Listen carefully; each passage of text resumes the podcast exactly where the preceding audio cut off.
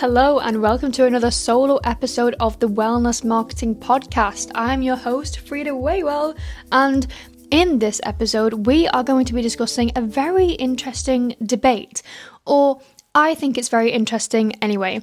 We have seen a rise in health and wellness products since around 2020 when the pandemic hit.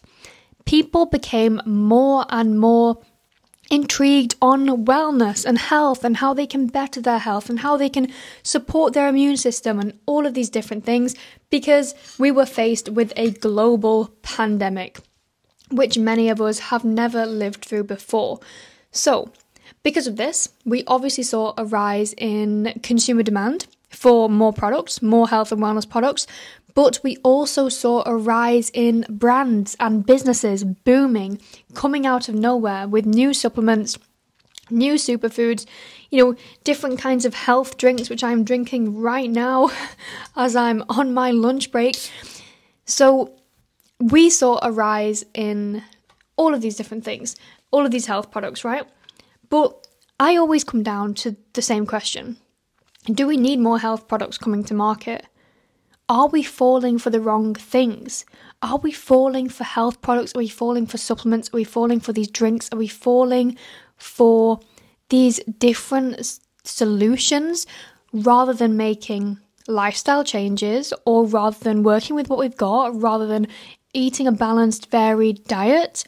I know it's a very nuanced debate, but I wanted to expand on it in this episode because I work with health and wellness startups, right? And it's really important for me to be transparent about this stuff. In my opinion, it's really important for me to expand on these things, to understand where the wellness market is going, what the trajectory looks like.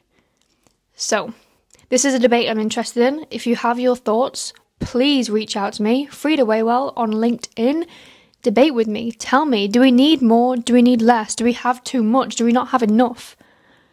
My take, well, well, actually, some people, you know, we have the whole carnivore movement right now. We have a holistic movement, a carnivore movement, a, a, wellness movement happening right now. And I am so here for it, and I'm so blessed and happy to be alive during this time. I think we are experiencing a shift in terms of our health, in terms of our wellness. We're going away from dieting, away from quick fixes, and more into long term lifestyle changes and an holistic approach.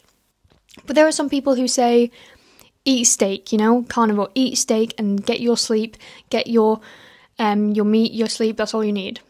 Okay? There are other people who say take your supplements because our food is ruined. You know, we're trying to eat whole foods, plant based, but our plants don't have the same nutrients as they used to. Our soils are damaged, so you have to supplement to get the nutrients you need. There are kind of two different sides to this. There, there are two sides, right, to these arguments. And I, I agree with both in a way. I actually used to be vegan for a few years actually. I was vegetarian, pescatarian, then I was vegan. Now I'm nothing, you know, I'm flexible. But now I can understand where the carnivores come from and I can understand where the biohackers come from, where the supplements come from, and why they have those strong opinions on supplements. I don't agree or disagree with either. I actually, I am I'm in the middle. I don't know about you, but I, am really in the middle. I just want to bring it back to basics. My personal like approach right now is bringing it back to basics, whole foods, and trying to, you know, live like the ancestors, but obviously that doesn't work because they didn't eat cinnamon buns when they were sad and cold, which I do every now and then, okay? Um, so there we go. I admit it. I know I work within health and wellness, but I love a cinnamon bun every now and then, okay?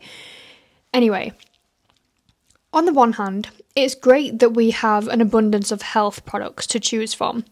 It offers diverse solutions, innovation, and progress personalization and customization, which is both amazing things now that we can totally personalize our supplements, we can personalize our wearables, we can have monitors, glucose monitors, all of these different things.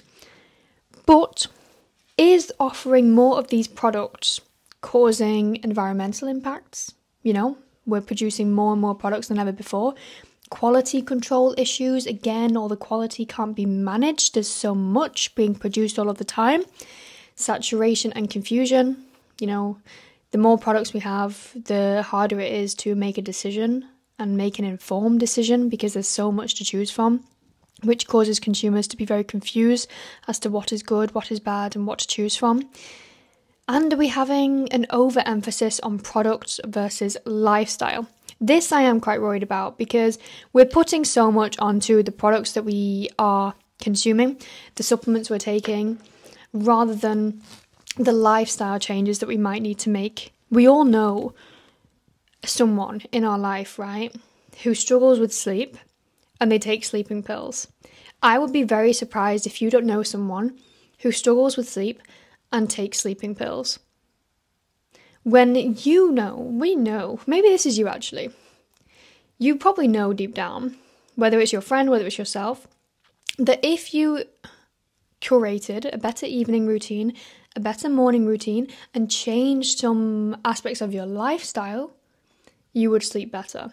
You don't have to result in taking a pill. You don't have to, yeah, conform into that that pill lifestyle, that that, that supplement lifestyle, right? So I think there is an overemphasis now on the things we're taking rather than the things we're doing. And this is where the harm comes in. And this is where marketing is really clever. You know, take this and your problem will be solved. When it might be solved short term, but do you want to be taking a sleeping pill for the rest of your life? I don't think so. But do you want to have good routines and be healthy and happy for the rest of your life? I think so. So I think us as consumers, and when we're marketing towards consumers, the most ethical way to do that is to encourage lifestyle changes and to encourage people to think long term about their health and their wellness. That holistic approach, again, which I know is really trendy, but it's true, taking approach of mind, body, and soul. I'm seeing a huge polarization right now, as if it's the natural way versus innovation.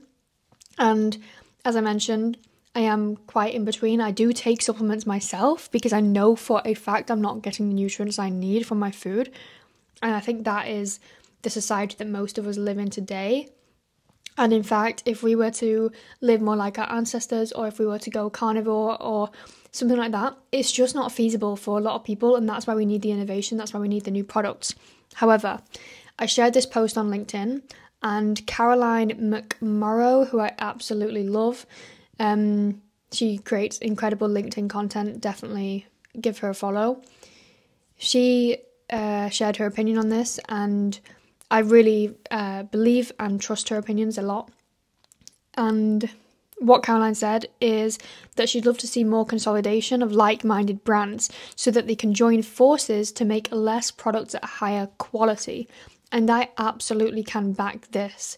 If we had these brands coming together to you know bring their mission together. They all we all have the same they all have the same mission. You all have the same mission to make people feel better with your products okay? Why not come together and why not actually achieve that mission uh, in a much more sustainable and ethical way by coming together and making higher quality products? Of course a lot of things get in the way of that. Profit ego all of these different things. It's not easier said than it's not as easy said than done but I really appreciated her sharing her opinion, and I think I agree wholeheartedly with that. But I wanted to expand on this topic. Again, I want your opinion. Do we need more wellness products coming to market?